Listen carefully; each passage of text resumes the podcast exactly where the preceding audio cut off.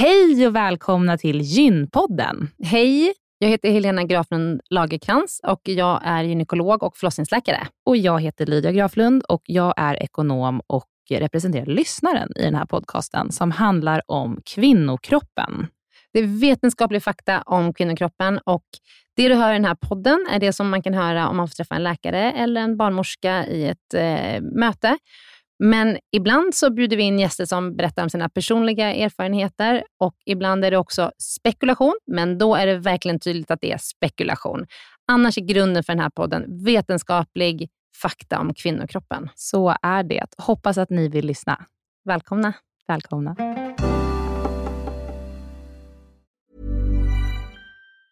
Many of us have those stubborn pounds that seem impossible to lose, no matter how good we eat or how hard we work out. My solution is PlushCare. PlushCare is a leading telehealth provider with doctors who are there for you day and night to partner with you in your weight loss journey. They can prescribe FDA-approved weight loss medications like Wagovi and Zepbound for those who qualify. Plus, they accept most insurance plans. To get started, visit plushcare.com slash weight loss. That's plushcare.com slash weight loss. Den här veckans avsnitt av Gynpodden är av Care. Och Helena, det är ju det bolaget, vårdbolaget, som du och jag har varit med och startat, där vi erbjuder digitala vårdmöten med specialister inom kvinnovård. Precis. Och vi vet att det är väldigt mycket vårdpersonal som lyssnar på Gynpodden, vilket vi är jätteglada för. Och vi behöver alltid fler gynekologer till SDKR. Så därför vill vi nu göra en shout-out till alla er som lyssnar ute som vill vara med och förändra svensk kvinnovård. Vi söker specialister inom gynekologi, men också ST-läkare som har kommit en bit in i sin ST och som vill arbeta digitalt eh, med handledning på, hos oss på SDKR. Mm. Och precis som det är för våra patienter som kan söka vård hos oss, det vill säga att de kan bo vart som helst i landet eftersom vi är digitala. Om man laddar ner appen och så bokar man ett vårdmöte, så kan ju även läkaren bo vart som helst i landet eller flytta under tiden man jobbar hos oss. Det är ju väldigt, väldigt flexibelt eftersom eh, man jobbar hemifrån. Och Jag tänker att det måste ju också vara helt underbart att som läkare kunna arbeta hemifrån och planera sin egen tid några dagar i veckan. Ja, verkligen. Och samtidigt vara med och förändra kvinnovården med kollegor som är otroligt drivna och engagerade. Det är jätteroligt att jobba på SDKR. Och jag tycker att det här är en häftig grej som vi gör just nu, att vi erbjuder gyn, äh, gynvård i hela landet. Och vilka är de vanligaste patientmötena du tar, Helena? Ja, men det är ju klimakteriet, eh, PMS, eh, mensbesvär. Och det är ju såklart ärenden och eh, diagnoser som går att hantera digitalt. Men vi remitterar också vidare när det behövs mm. Eh, och tar labbprover när det behövs mm. och så vidare. Mm. Så gå in på sdcare.com, klicka på jobba hos oss i menyn för att läsa mer och skicka in en ansökan. Tack så mycket. Tack och välkomna. Hej och välkomna till Gynpodden. Hej, välkomna. Helena, idag ska vi prata om livmodertransplantation. Mm. Det är så otroligt spännande, tycker jag, eh, att man nu kan transplantera en livmoder och eh, föda ett barn. Och att transplantera organ, det är ju inte en helt ny vetenskap. Eh, första njurtransplantationen till exempel, den skedde redan 1964. Men att transplantera en livmoder, det sker fortfarande bara i studieform. Och hela, och hela vetenskapen kommer faktiskt härifrån Sverige och vi har grundaren till den här tekniken eh, hos oss som gäst idag. Ja, och du ska få introducera dem mm. alldeles strax, men jag tänkte bara ta upp lite intressant bakgrund här. Och det är att jag har läst mig till att det är ungefär 2000 kvinnor, fertila kvinnor eh, i Sverige som saknar en fungerande livmoder.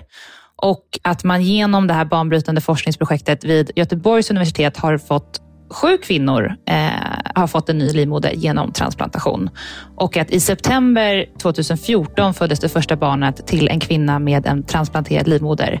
Vilket har följts av flertalet födslar i Sverige och i utlandet efter kunskapsöverföring från teamet vid Göteborgs universitet. Det här gör en ju väldigt stolt över svensk sjukvård och forskning och även över den personen som sitter med och som är vår gäst. Vill du introducera honom?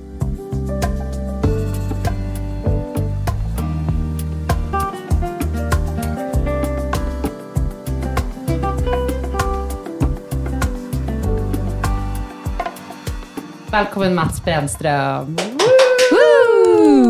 Hej. Ma- hej. tack så mycket. Mats, du är professor i obstetrik och gynekologi eh, på Sahlgrenska akademin vid Göteborgs universitet. Och sen är du överläkare på Sahlgrenska universitetssjukhuset. Och ehm, du har ju forskat på det här med livmodertransplantation från att man eh, börjat forska på det på djur till att den första bebisen föddes 2014. Och det, det här kom ju liksom ursprungligen ifrån din forskargrupp. Ja, egentligen så kommer det inte från mig utan det kommer från en patient som det bör vara.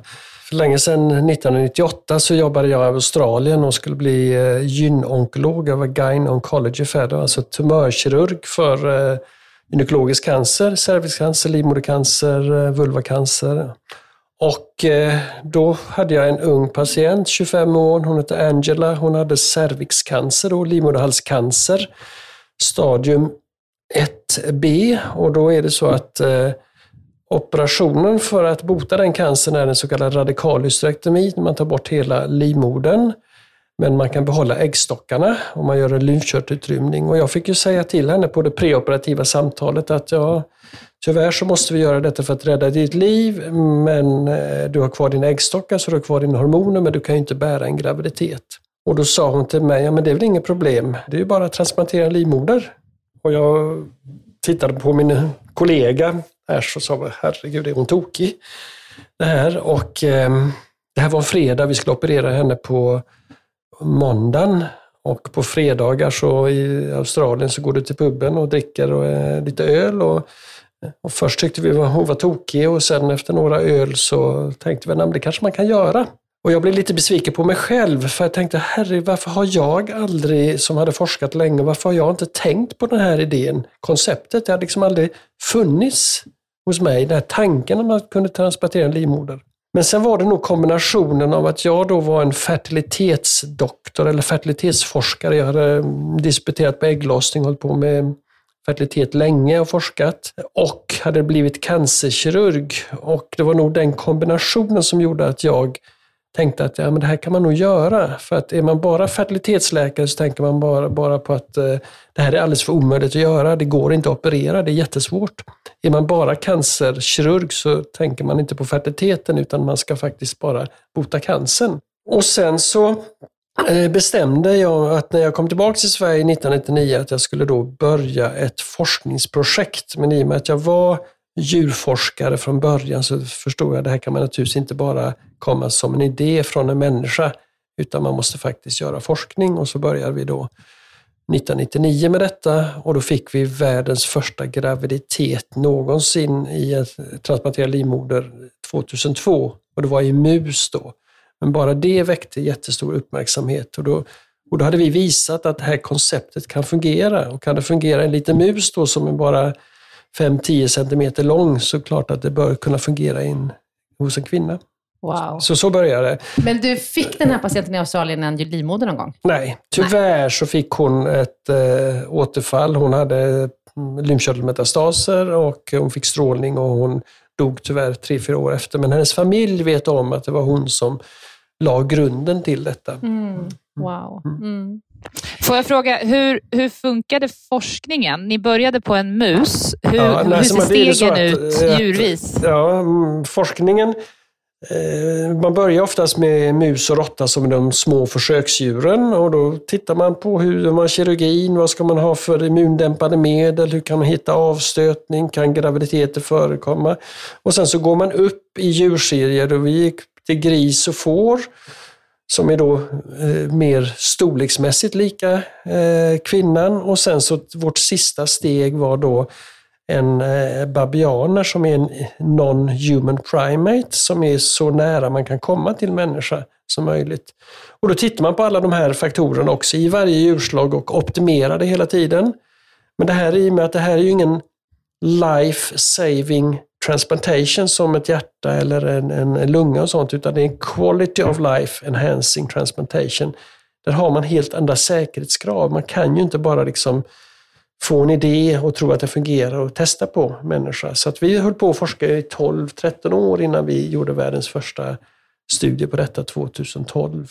Mm. Men 2012 och sen föds det ett barn 2014. Ja. Jag ska bara förtydliga det. det Ja. Vi har gjort 20 stycken procedurer i Sverige. Det har fötts 12 barn nu. Wow. Ja. Och vi har Okej. några, några graviditeter på gång också. Ja. Men eh, alltså, vi, vi har ju massor med frågor till dig, men jag måste ändå bara...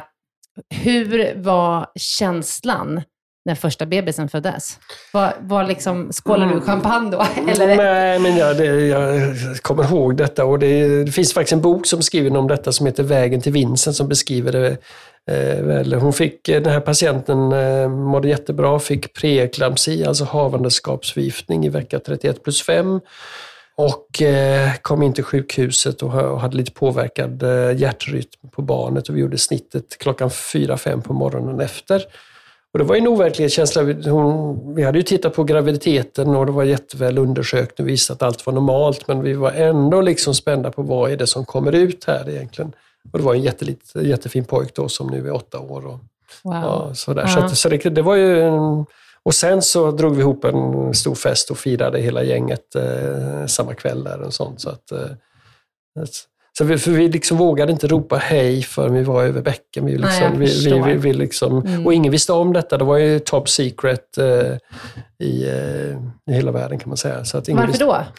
Jo, dels var det så att vi skulle publicera detta i, i, i eh, Lancet då, som är en av de fina tidskrifterna och då man, kan man inte gå ut med nyheterna utan de vill ha en nyhet själv. Vi hade en exklusivitet hos Associated Press som då hade Mm. Eh, efter födelsen, men det tog det kanske en månad innan publikationen som gjorde reportage och hade eh, och sen samma dag som det publicerades så la Associated Press ut detta. Och det blev faktiskt eh, världens mest omskrivna nyhet det dygnet. Mm. Det var på första sidor i Nordkorea och i Afrika och sånt också. Wow. Mm. Så att, och hade det bara liksom kommit till Göteborgs-Posten först eller Expressen först, då hade det liksom bara ebbat ut. Det hade inte haft samma nyhetskraft. Nej, just det. Nu görs, görs ju det här i Sverige. Hur många länder har tagit till sig den här metoden? Ja, det är ungefär kanske 15 länder som har gjort detta och 12 av de länderna har fått barn och vi har ju varit med och lära ut tekniken till de flesta av dessa länder och det gör vi fortfarande genom en systematisk upplärning. De kommer hit och vi gör, eh, opererar får tillsammans och de tittar på när vi opererar och vi åker ut och hjälper dem att operera. och Sådär. Men det kan ju inte vara så jättelätt att lära ut. Jag tänker, ni har ju inte heller så många patienter att visa på, utan då är Nej, det men det, liksom, det handlar mer om att, titta på detta. Och det, här- jag kan säga att det här är en otroligt svår operation. Mm. Vi använder levande donator, ofta en mamma och sånt, och det kan ta 10 till 12 timmar att operera ut den här livmodern och eh, fem timmar att operera. Så det är den absolut svåraste transplantationen man kan göra. Mm. Och därför är det så här att man måste vara ett team av duktiga doktorer, gynekologer, transplantationskirurger och sånt och man måste träna på djur innan och man måste se hur man gör och man måste ha en handledning när man börjar och sådär. Så att det, det, det är ett strukturerat överlämningsprojekt kan man säga till de här centra utomlands.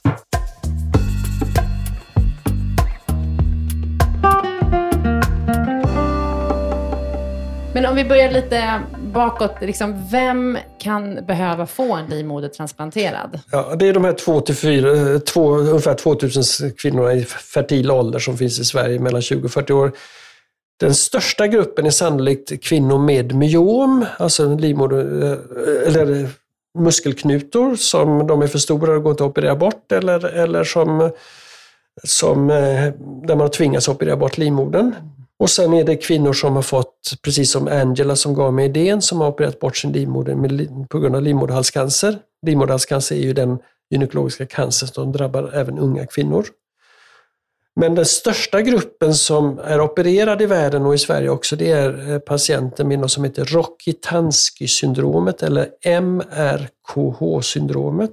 Majer-Rokitansky-Kyster och det är kvinnor som är helt normalt, genetiskt normala, utseendemässigt normala, men de saknar då livmodern och den övre delen av vagina på grund av att det har inte utvecklats eh, under fosterstadiet. Det föds ungefär då eh, Ungefär så, så föds det kanske 10, 10 till 15 tjejer per år i Sverige med detta. Mm. Och man upptäcker inte detta förrän i puberteten då man inte får någon menstruation. Så det har blivit den största gruppen som opererats överhuvudtaget. Och anledningen till att det är den största gruppen är att det här är ju en grupp som eh, inte har haft cancer som eventuellt kan komma tillbaks och de har ju naturligtvis inga barn innan och det är en oåterkallig infertilitet eller sterilitet hos de här. Det finns inget alternativ. Nej. Men eh, du nämnde att den vanligaste donatorn är en levande donator och att det är patientens mamma. Ja, alltså vi, vi, ja, i, i världen så kan man säga att det är ungefär 80 procent av, det är ungefär 90 procent eh, transplantationer i världen idag och ungefär 80 procent som gjorts med levande donator. Fördelen med en levande donator är att man har mycket längre tid på sig att utreda att detta är ett bra organ. Precis som vid njurdonation så tar man gärna då en släkting, eh, och då är det mindre avstötningsproblem. En mamma är idealisk för att hon är motiverad naturligtvis eh, att eh, donera till sin dotter och hon har ju också bevisat en fertilitet. Hon har bevisat att den här livmodern fungerar. Men finns det någon övre ålder på mamman? Ja, det finns det säkert och det beror på att de får inte ha varit i klim, klimakteriet eller efter eller postmenopausala som det heter. De får inte ha varit för många år sedan den, deras menstruation upphörde om de inte har tagit östrogenmedicinering. Och det är på grund av att då blir kärlen till livmodern små. Men vi har transplanterat livmödrar från 61 och 62-åriga kvinnor och de har fått barn. Men, men hur funkar det med klimakteriet? Om jag försöker fundera nu bara som, ja, det spelar inte egentligen ingen roll. Man, man kan återupp... Men klimakteriet, de får inte ha varit i klimakteriet för länge för då blir livmodern blir mindre och mindre och framförallt kärlen krymper. Och då kan de inte återfå den dimensionen som de behöver för att det ger tillräckligt blodflöde. Ja.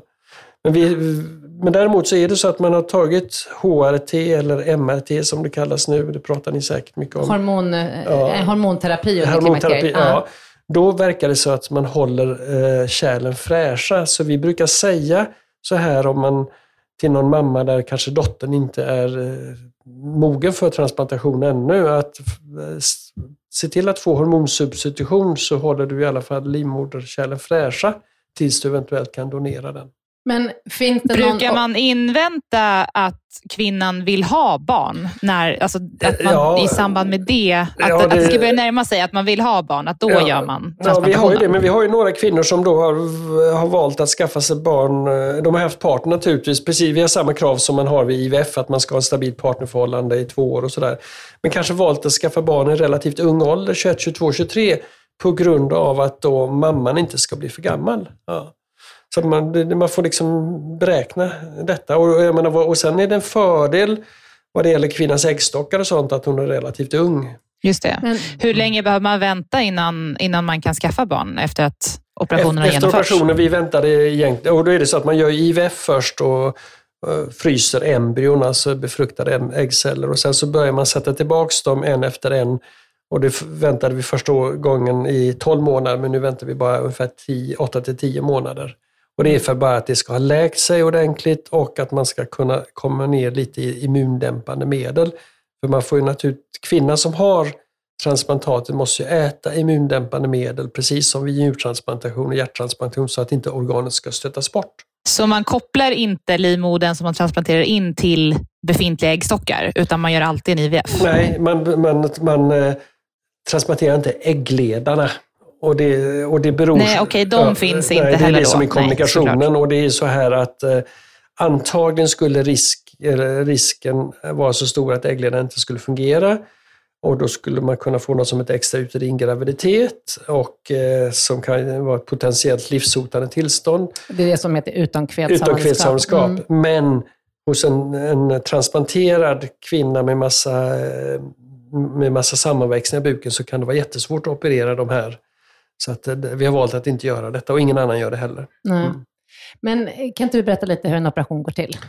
Ja, en operation går till på en levande donator. Det är ju ett... Eh, den, först var, var det öppen kirurgi, nu över robot, men det är i stort sett samma, eh, likadant. Men då börjar vi ofta klockan 6-7 på morgonen faktiskt, för det tar så otroligt lång tid. Och så är det ett eh, medellinjesnitt och sen så friar man egentligen livmodern och friar alla kärl och det är så att, att eh, kärlen vad det gäller en livmoder är mycket mindre och mer förgrenade än vad de är för en lever eller en njure och sånt. Så det, och sen är det så att operationen blir hemskt svår också för att vi opererar ju långt ner i bäckenet och det är liksom operera precis som man opererar ner i en, i en tratt. Och ett problem är att precis i det här området där vi ska frigöra alla kärlen, där ligger då eh, eh uretärerna, urinledarna från njurarna till blåsorna. De får vi inte skada. Så att, ehm, och då är det ett eh, team på två gynekologer, en transplantationskirurg och vi håller på att operera i tio timmar. Man tar naturligtvis pauser mm, eh, så att någon går ifrån ibland och sådär. Och sen någon halvtimme eller timme innan organet kommer ut så börjar går någon doktor och börjar med recipienterna som ska få livmodern och öppnar och preparerar kärlen. Är man på olika salar? De är på olika salar men de ligger precis bredvid varandra. Och sen kommer livmodern ut och då, precis som i njure eller hjärta och sånt, så spolar man den och kyler ner den för då får man ner ämnesomsättningen och får bort allt blod så att det inte blir några blodklumpar. Och sen så tar man och bär den i en liten skål till salen bredvid och sen så syr man in kärlen och det gör man, man kopplar alltså kärlen till varandra. Och det är transplantationskirurgen som gör detta. Och sen så kopplar man på blodflödet. Ja. Hur många kärl är det man kopplar då? Ofta när, är det två artärer alltså, som för in blodet och två vener som för bort blodet. Ja. Är livmodern kopplad till slidan? Ja, sen kopplar man den till slidan också. Ja. När den har fått blodförsörjning så kopplar man den till slidan och sen mm. så fixerar man den i vissa ligament så att den inte ska snurra sig och hålla sig på Just plats. Ja. Mm. Mm.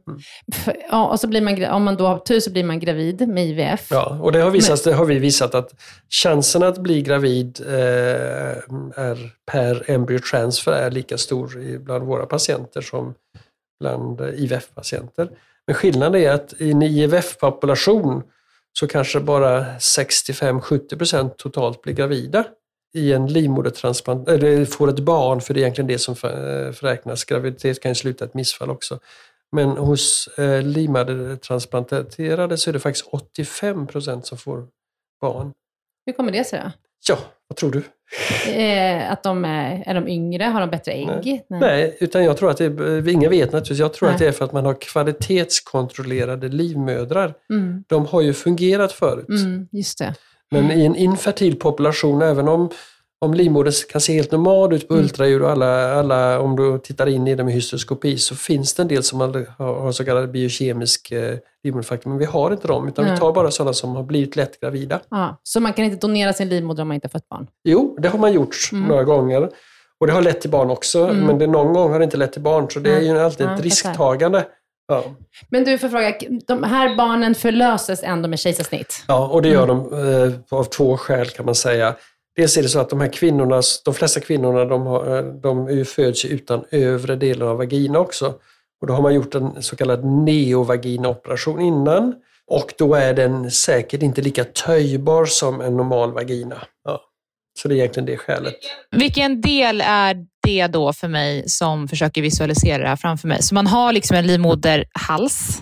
Ja, men ja, så vi transplanterar livmoderhalsen och så, så hänger det med kanske någon centimeter av vagina från donatorn och sen så skarvar man bara den, öppnar man den befintliga vagina på recipienten, mottagaren, och så skarvar man dem bara så kallad end to end. Bara så att, så att det blir som ett rör. Så att, så att eh, om man inte visste om det så kan man inte se det. Nej, nej, man, om... nej man kan inte se det. Och jag har, jag har ju för, eh, nej, det kan man inte se alls. Nej. nej. Och sen är det så här att sen måste man efter transplantationen så är det viktigt att se till att man inte får en avstötning. En avstötning börjar med en inflammation, ungefär som en tennisarmbåge eller sånt, men kan gå värre och så kan man förlora hela organet. Och då tar vi biopsier, alltså små provbitar från själva livmodertappen, ungefär som man gör om man har ett, dåligt, ett cellprov. Fördelen med de här är att de har inga nerver in i livmodern så det gör inte ont så man kan knipsa hur mycket som helst. Ja. Ja. Mm. Och är det så att man får en sån här tidig avstötning så är det inga problem. Då får de ofta steroider, alltså kortison, eh, i en vecka och sen så trycker man tillbaks detta. Mm. mm. Millions of people have lost weight with personalized plans from Noom. Like Evan, who can't stand salads and still lost 50 pounds. Salads generally for most people are the easy button, right? For me, that wasn't an option. I never really was a salad guy. That's just not who I am. But Noom worked for me. Get your personalized plan today at Noom.com. Real Noom user compensated to provide their story. In four weeks, the typical Noom user can expect to lose one to two pounds per week. Individual results may vary. Mom deserves the best, and there's no better place to shop for Mother's Day than Whole Foods Market. They're your destination for unbeatable savings, from premium gifts to show-stopping flowers and irresistible desserts. Start by saving 33% with Prime on all body care and candles. Then get a 15-stem bunch of tulips for just $9.99 each with Prime. Round out Mom's menu with festive rosé, irresistible berry chantilly cake, and more special treats. Come celebrate Mother's Day at Whole Foods Market. Veckans avsnitt av Gynpodden är sponsrat av mittpreventivmedel.se som är en informationssida från Bayer. Mm. Jättebra informationssida. Eh, den, den är full av information och material för att du på bästa sätt ska kunna välja vilken preventivmedelsmetod som passar dig allra, allra bäst. Mm. Och Det vi tänkte prata om idag det är att det finns något som heter samtalsguide Mm. på den här sidan. Mm. Och Det är ett formulär där man har, får en massa frågor, till exempel så här, att komma ihåg att ta med preventivmedel dagligen är inget problem för mig, eller ibland svårt, Mm. eller inte min grej. Mm. Eller eh, om jag blev gravid nu och så vidare. Liksom. Så att man får kryssa i en massa frågor och ta ställning och fundera innan Mm. du träffar din gynekolog eller barnmorska, så att du liksom verkligen får med alla frågor som är viktiga för dig i det där mötet. Ja. Så man kan fylla i den på den här hemsidan, så kan man skriva ut den här blanketten och ta med den. Ja. Jag skulle säga att, att det verkar som att det är framförallt fyra kategorier som Mm. är väldigt viktiga. Och sen, Mm. så, sen så spelar det ju in vad du har tagit innan och hur det har funkat för dig och, Mm. sådär, och din historik. Men det verkar ju som att det handlar mycket om hur liksom ordningsam man är, eller hur strukturerad man är, att kunna ta någonting dagligen. Mm. Eh, hur viktigt det är att man inte blir gravid. Mm. Eh, användning av hormonella preventivmedel eh, och om man vill påverka sin menstruation på något sätt. Mm. Så det verkar som att det är de fyra kategorierna som man, man bör fundera på innan Mm. man väljer ett preventivmedel. Man får bra guidning i hur man ska svara på de här, eh, med olika kategorier och olika svar. Och Sen så tar man med sig det till sitt möte med barnmorska och gynekolog och då är man väl förberedd. Mm. Och Jag lovar er att om ni gör det här innan ni går eh, till en barnmorska eller gynekolog, då kommer ni få mycket bättre hjälp. För att det här är liksom ingenting som bara finns i en, utan man måste liksom fundera lite på Ja. så vad är viktigt för mig. Vill jag ha mens eller inte? Ja. Och så vidare. Så att, gå in på mittpreventivmedel.se och titta runt där och gör den här eh, ja, samtals, samtalsguiden. samtalsguiden. Tack Bayer för att ni har utvecklat denna braiga sida om Ja. preventivmedel. Den är otroligt bra. Mm. Tack så jättemycket. Tack. Hur mår man efter operationen? Jag tänker både lite psykologiskt och fysiskt. Ja, vi har, vi har gjort mycket forskning på detta. Mm. Men och sen kan vi säga vad så skillnaden med den operationen jag beskrev förut är att nu gör vi det robotassisterat. Det innebär att det är en minimalinvasiv kirurgi. Och Alltså mår- titthål. Titthål, ja. Mm. Och då mår eh, patienten mycket eh, bättre. Men ofta så är det kanske fyra... Vänta, vänta, vänta, vänta, vi måste stanna där. Hur kan man göra ett titthål när man ska in med en livmoder? Ja, men då, då gör man så att man eh, opererar med ett, ett antal titthål, fem stycken titthål. Och så gör man hela operationen där och sen plockar man ut, så, så lägger man livmodern i en liten påse och så plockar man ut den i vagina. Mm. Och, och in då? Eh, Ja, in då, så mottagaren? det har vi gjort en, det är den första i världen vi har gjort den och eh, där vågar man inte lägga in den genom en påse i vagina för vagina är trång utan då gör man ett litet, litet snitt ovan naveln och så lägger man in livmodern men sen gör man all kirurgi med robot. Ja. Mhm, mm. Fatt, förstår du det? Det låter så lätt när du pratar om det. Jo, men det är inte, det är, det är inte, lätt, det är, det är inte lätt alls. Det, Alltså, jag, jag kan bara jag, tänka jag, kan mig... säga, jag kan säga att det här, alltså det här är mycket, mycket mer avancerat än den mest avancerade cancerkirurgin vi gör. Och, och jag säger att eh, transplantationskirurgerna säger så här att ja, en, le, en levertransplantation, om du gör en retransplantation på en lever, en som har transplanterat förut och du måste byta den, de kan vara svårare. Men en livmodertransplantation är alltid svår.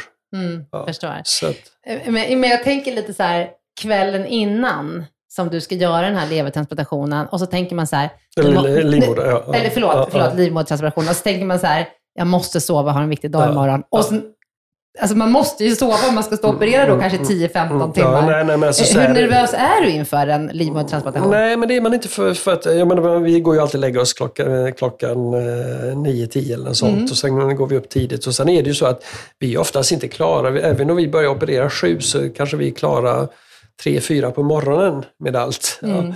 Men då är det så att då är det, så, det är sånt flow på operationssalen. Det är så här att man, eh, det är ett handplockat team. Så att det är liksom the dream team.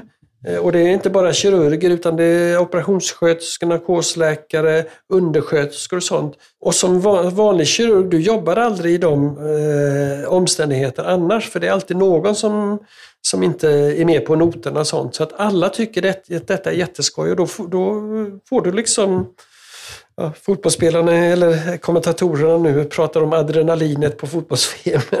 Jag vill inte prata om adrenalin, men det är samma sak. att Du, du får ett flow mm. och, och sen får du också en känsla av att, att jag menar, vi kan göra nästan vad som helst. Ja. ja. Får du, du hybris ibland? Nej, utan, nej. utan på ett bra sätt. och ja. sådär. Och jag vet en, när vi gjorde en kanske den femte eller transplantationen var det en reporter från BBC som följde hela, hon var också kirurg. Och hon sa, det är så fantastiskt, jag har sett det, jag och Pernilla, ni har stått och opererat i åtta timmar. Ni pratar nästan inte med varandra, men det är som era fyra händer, liksom, de sitter ihop. Mm. Och det är för att vi känner varandra så mycket och vi har ett sånt flow. Mm. Normala kirurger blir ju irriterade eller, eller sådär, men, mm. men det behöver inte bli för vi litar så mycket på varandra. Ja. Mm.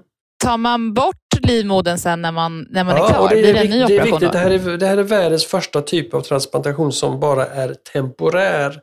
All annan transplantation är ju för lifelong. Och fördelen med att det är temporär är ju att man bara har immunosuppressionen under kanske 5-6 år. Och då får man inte eh, många av de här långtidsbiverkningarna. Så sen tar vi bort livmodern och sen skulle man tekniskt, och det kommer säkert komma i framtiden, kunna faktiskt sätta den på en tredje kvinna. Man behöver, mm. inte, man behöver inte kasta den livmodern utan mm. den har ju faktiskt bevisats att det fungerar två gånger. Och då kan man faktiskt äh, sätta det i en annan kvinna. Det kommer säkert komma. Mm. Mm. Men du, man... Skulle man kunna skapa en livmoder? Ja, det håller vi på också. Skapa. Ja. Ja, vi håller på med ett sådant projekt också som kallas bioengineering eller bioingenjörsvetenskap. Det är att man skapar en livmoder av stamceller.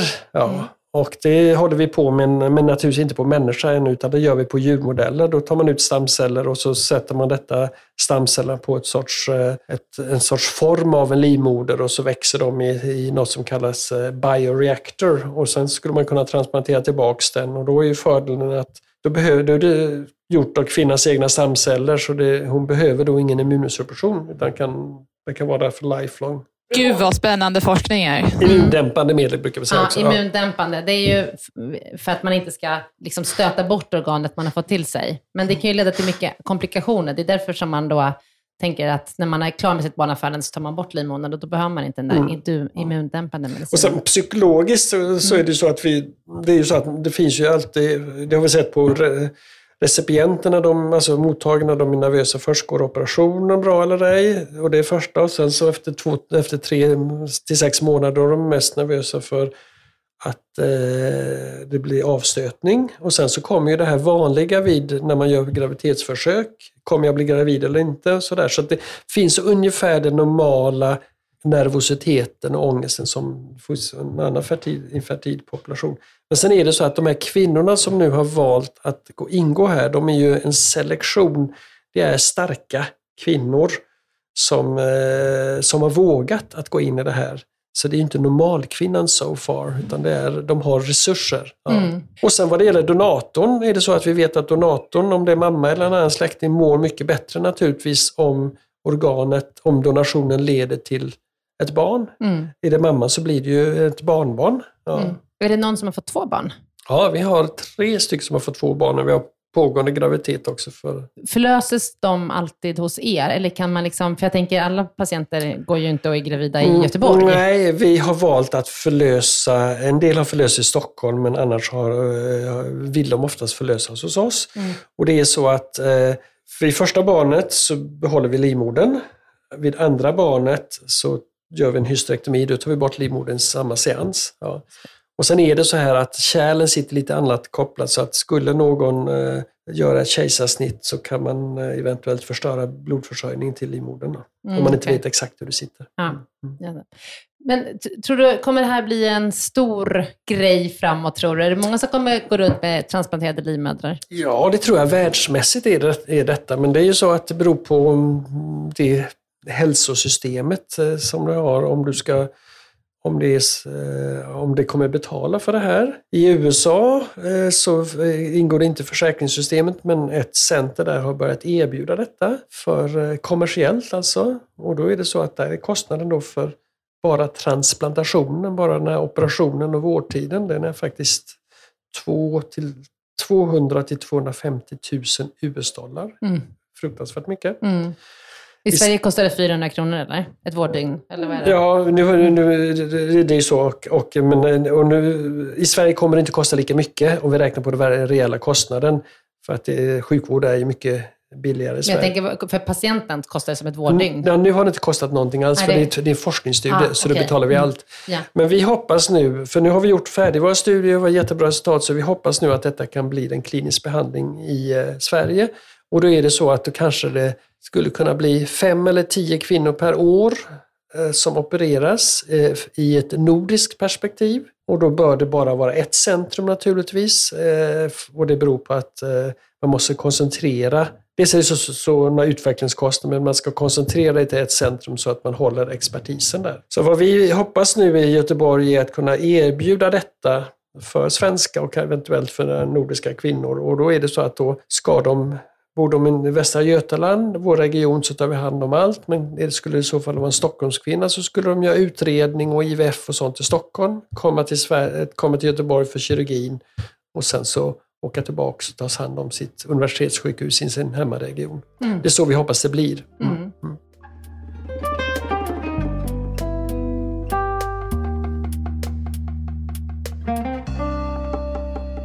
Ja, det här är så spännande. Lydia, kommer du ihåg när jag hade bokat Mats och bara svarade att han skulle vara med? Att jag var alldeles i extas att vi skulle få prata om det här i Gympodden.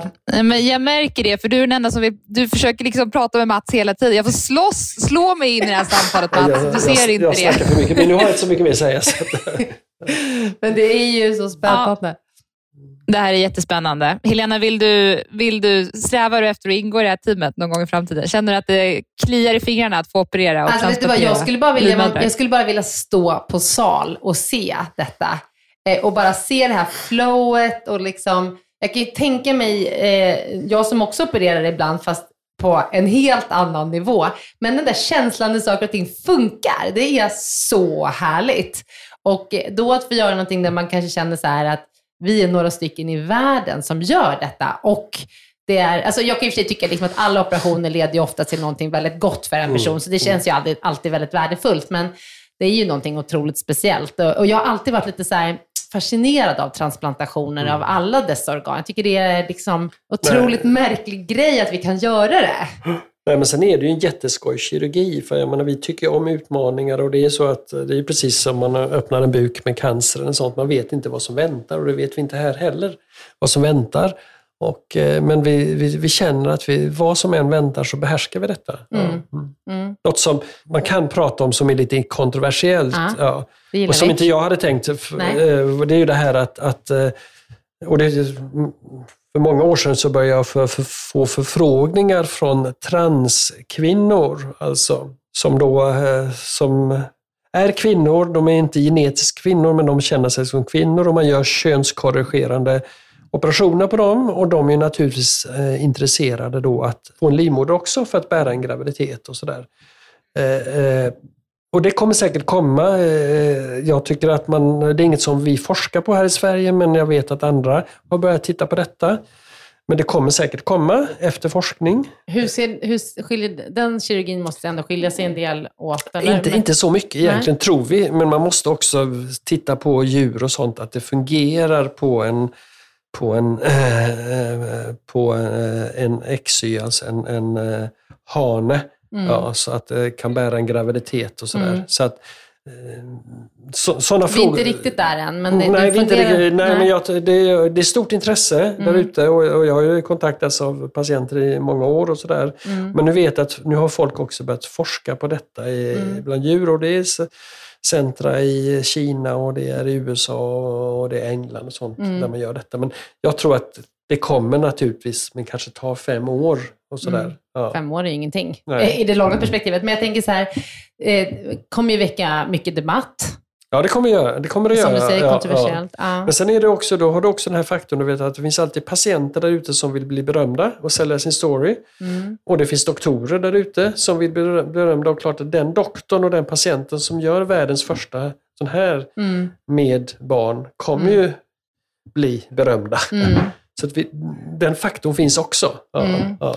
Och det kan vara en drivande faktor? ja det kan vara en du? drivande faktor. Mm. Det kan driva någon alldeles för snabbt. Ja. Mm. Mm. Tycker det finns några andra liksom, etiska aspekter på den, med den frågan? Nej, Det tycker jag egentligen inte för att jag menar, vi är, de, de, känner sig, de är kvinnor, de känner Mm. sig som kvinnor och, Mm. och sådär. Och sen vad det gäller sen en annan eh, etisk skiljelinje är det- är det här med eh, surrogasi eller värdmödraskap. Alltså Mm. att man sätter sitt eh, embryo i någon annans kvinna. Det är Mm. inte tillåtet i Sverige men det praktiseras ungefär kanske av 200 svenska kvinnor per år. Lydia, känner du till det? Surrogatmödraskap?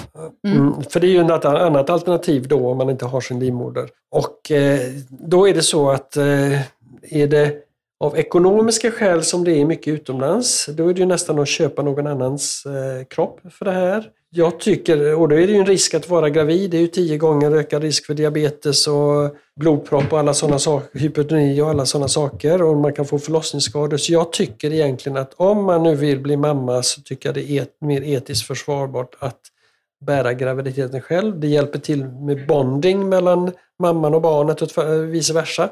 Plus att man tar de här graviditetsriskerna själv. Plus, Men, mm, ja, plus att det inte är någon tvekan om vem som är mamma till barnet.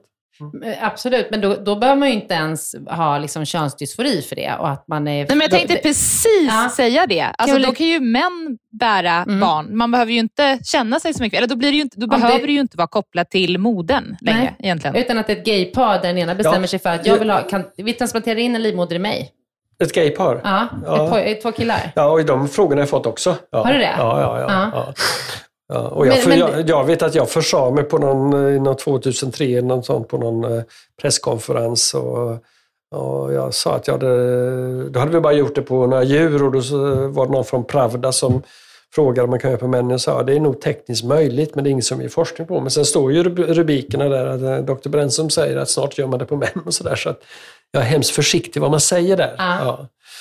Men sen skulle man också kunna tänka sig i förlängningen, om man ska vara jätteprovokativ, så, så är det ett heterosexuellt eh, par.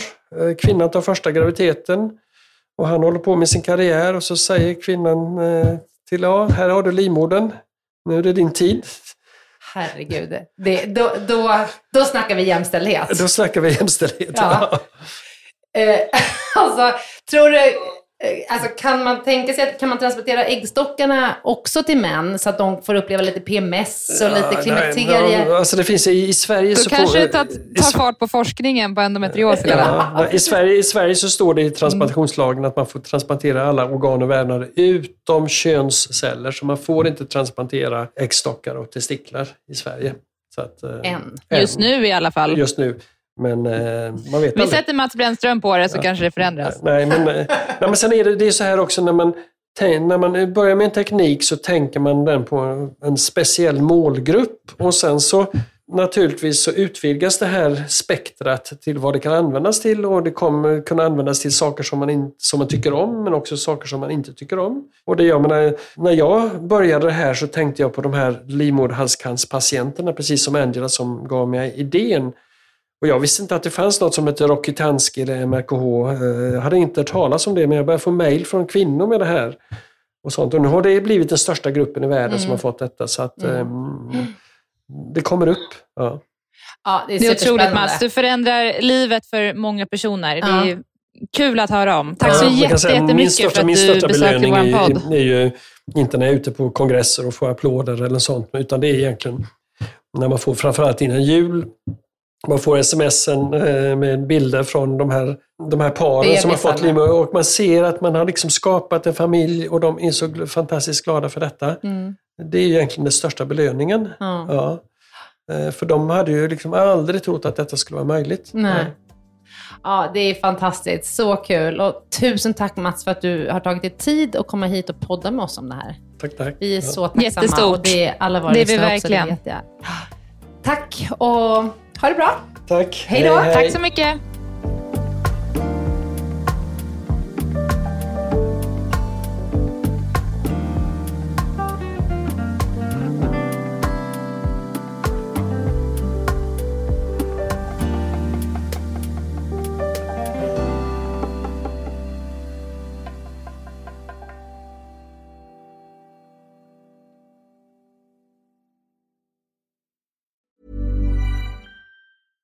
Ever catch yourself eating the same flavorless dinner three days in a row? Dreaming of something better? Well, HelloFresh is your guilt-free dream come true, baby. It's me, Gigi Palmer. Let's wake up those taste buds with hot, juicy pecan-crusted chicken or garlic butter shrimp scampi. Mm. Hello Fresh. Stop dreaming of all the delicious possibilities and dig in at HelloFresh.com. Let's get this dinner party started.